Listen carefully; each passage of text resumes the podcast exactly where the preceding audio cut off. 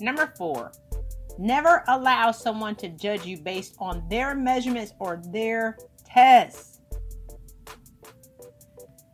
How many times has someone made you feel some type of way because you didn't do it as good as they did, or you're not the same leader, or you can't high jump? That was me in high school. Or you can't sing, or you're not a great writer, or you're not a great whatever whoever it is, or whether it was at school, a job, a boss, a coworker, friend, lover, everybody has been judged and told that we didn't measure up to something.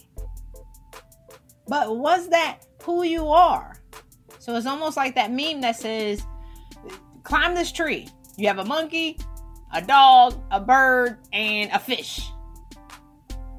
Of course, the monkey is going to be the person that can climb the tree, but is that the true standard? And who created that standard anyway?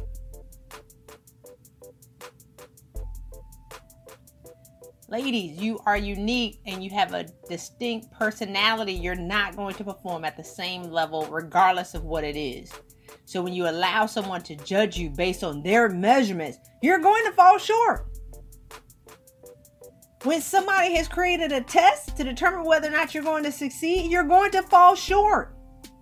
Talking about tests, let me talk about my SAT or, or even the GRE. Laughable.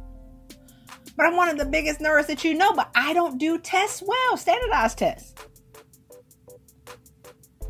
So, do you feel inadequate in some areas because you're not performing to that level? Or who's judged you? and said that you aren't good enough or they make you feel some type of way because you can't do something. But they're judging you and only seeing your weaknesses and they're not looking at your strengths. And are you so busy working hard trying to change the weaknesses or mad or mask it as opposed to capitalizing on your strengths? Or do you judge other people and only point out their weaknesses and never see their strengths and highlight them? Is it done to you? And if and if it's done to you, surely you know what it feels like and are you doing it to other people? We're all dysfunctional, first of all. We talked about that already. We all have different dysfunctions that make us unique. And when you know and understand that you are made perfect, and that your uniqueness is what's going to allow you to carry out your destiny, then you will embrace your weirdness and your uniqueness and just say, This is who I am. Magnify your strengths. And you can work on your weaknesses, but don't just focus on them and make some person, or excuse me, and don't just focus on them and feel some type of way because you don't measure up to other people. Last thing, number five. Most great leaders don't talk about their struggle while they're in it. They. Number five. Most great leaders don't talk about their struggle while they're in it. They tell you when they are out of it. Followers talk about their struggles all the time. Which one are you? Are you someone who complains all the time about the drudgery and the woe with me and all the challenges that I have? On and on and on every day giving a highlight on social media of every challenge and opposition that you met in the day? Or do you just go out there and win? And most great leaders and most champions never tell you about their struggles. They just don't. It's pointless unless it's in an effort to teach.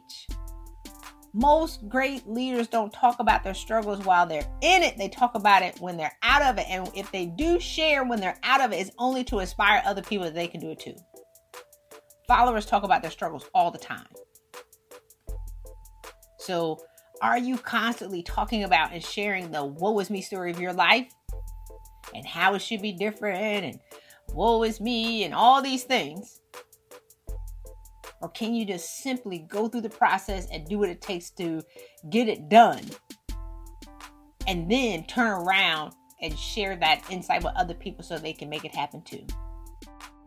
Ladies, don't forget to subscribe to this podcast. Also, get my free ebook, How to Get Unstuck and Make 2019 Your Year of Breakthrough at ChristyRutherford.com backslash unstuck. Again, ChristyRutherford.com backslash unstuck. Or you can text Christy, C H R I S T Y, to 66866. Again, Christy to 66866 and get your free ebook. Take care. Thank you for investing your time with us today. Get Christy's free case study, How to Pivot in Your Career and Recession Proof Your Income Without Getting Another Degree at www.changenowwithchristy.com. Until next time, be sure to subscribe to our channel and share this episode with a woman who needs it. Your life will never be the same for the best.